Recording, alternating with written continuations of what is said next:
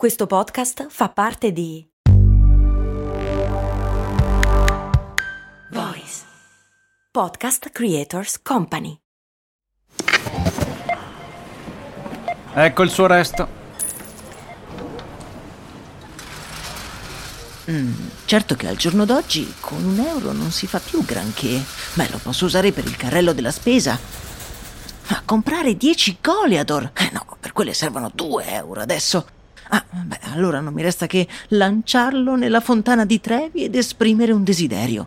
Oppure, beh, potrei investire sul mio futuro. Ma un euro? Beh, sì, su Scalable. Scalable, che supporta anche questo ascolto, è un'app che ti mette a disposizione gli strumenti essenziali per costruire una cultura del risparmio. Ti consente di investire in modo flessibile in azioni, ETF e fondi, creando piani di accumulo automatici a partire da un solo euro. Altro che Fontana di Trevi. Amplia le tue conoscenze finanziarie e fai crescere i tuoi risparmi nel tempo. Scopri Scalable per i tuoi investimenti. Link in descrizione.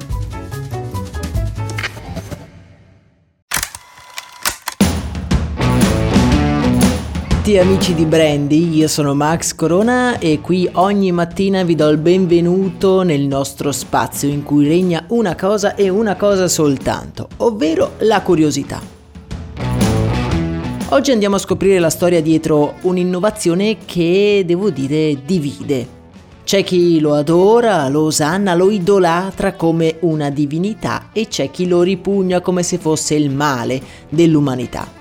Stiamo parlando ovviamente del condizionatore e del suo impatto sulla nostra società. Come sempre, prima di elaborare un giudizio, dobbiamo indagare e togliere un po' di polvere dalla sua gelida storia. Più o meno da quando esiste la civiltà, l'essere umano ha da sempre cercato di trovare delle strategie per rendere più freschi i luoghi in cui viveva. Gli egizi e i popoli medio orientali facevano per esempio degli enormi crateri sotto le abitazioni per far filtrare l'aria fresca nelle stanze, o ancora i greci e i romani utilizzavano l'acqua dei loro acquedotti per rendere più fresche le abitazioni. Insomma, il bisogno di starsene un po' al fresco era sentito fin da molto prima della nascita dell'elettricità. Dire il vero questo bisogno nel corso dei secoli si va affievolendo fino a scomparire quasi del tutto un po' per la diversa cultura del periodo rinascimentale e vittoriano, un po' perché le società dominanti di questi secoli fiorirono in aree geografiche in cui il caldo non era così un problema. Allora,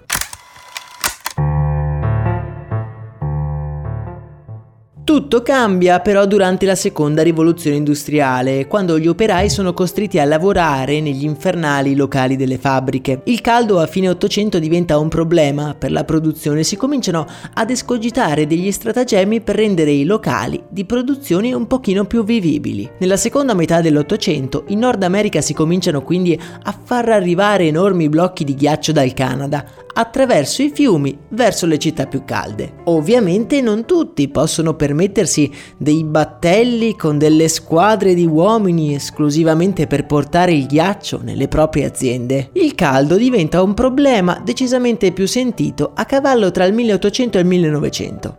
La costa est degli Stati Uniti conosce in quegli anni una serie di estati estremamente torride, che mettono in serio pericolo un settore in particolare, quello della tipografia.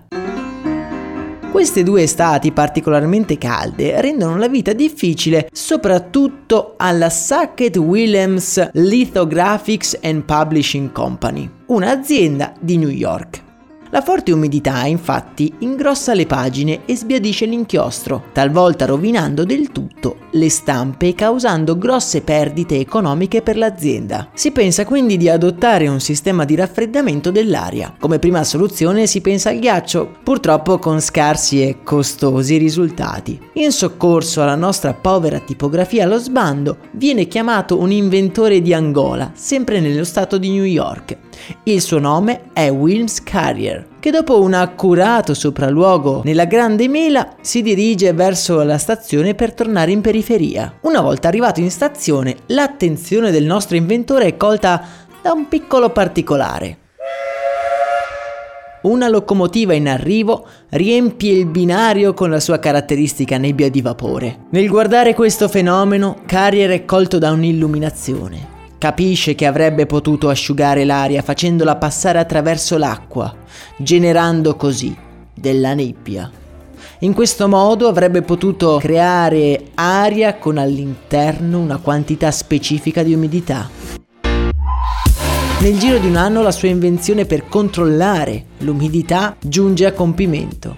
Una sorta di deumidificatore ante litteram, capace di togliere un paio di gradi alla tipografia e di salvare letteralmente un business dal fallimento. Carrier poi fonda una sua azienda specializzata in sistemi di raffreddamento industriali, perfezionando sempre di più la sua invenzione. Il merito però della diffusione dei climatizzatori lo dobbiamo attribuire al cinema.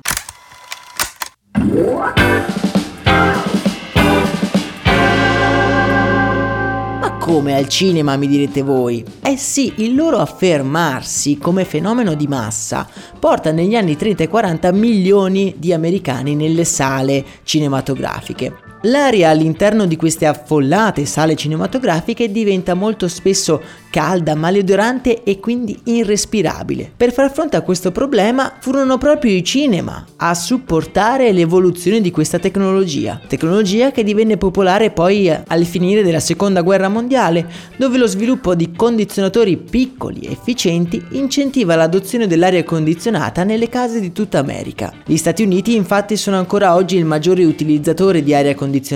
I condizionatori sono spesso indicati come una delle cause del surriscaldamento delle città americane. E se ci pensiamo, in effetti, questa innovazione ha generato un pericoloso circolo vizioso. Per rinfrescare gli ambienti interni si consuma energia, generando calore che viene rilasciato nell'ambiente, che a sua volta, riscaldandosi, rende ancora più indispensabile l'utilizzo dei condizionatori. D'altra parte però è innegabile che l'aria condizionata abbia giocato un ruolo fondamentale nello sviluppo della società moderna. Pensate a tutte quelle attività produttive e tecnologiche che non potrebbero esistere senza un controllo minuzioso dell'umidità e della temperatura in un determinato ambiente. Purtroppo è anche vero che la democratizzazione di questo privilegio lo ha reso un grosso problema per la società in cui viviamo. Quindi il condizionatore è più croce o più delizia? Beh, direi che entrambe. Oggi abbiamo il potere di controllare la temperatura di un ambiente, ma come ci insegnano le scritture, da un grande potere derivano grandi responsabilità. Voi che idea vi siete fatti del condizionatore? Fatemelo sapere come sempre nel canale Telegram, il cui link lo potete trovare nella descrizione di questo episodio. Vi ricordo che per supportare in modo gratuito questo show è anche possibile lasciare 5 stelle su Spotify, che male ovviamente non fanno. Per oggi è davvero tutto, io vi auguro una splendida giornata, un abbraccio e un saluto da Max Corona.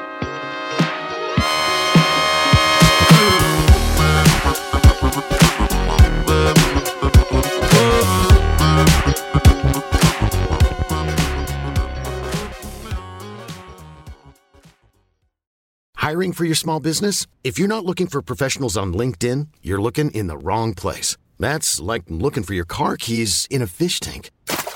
LinkedIn helps you hire professionals you can't find anywhere else, even those who aren't actively searching for a new job but might be open to the perfect role. In a given month, over 70% of LinkedIn users don't even visit other leading job sites. So start looking in the right place. With LinkedIn, you can hire professionals like a professional. Post your free job on linkedin.com slash people today.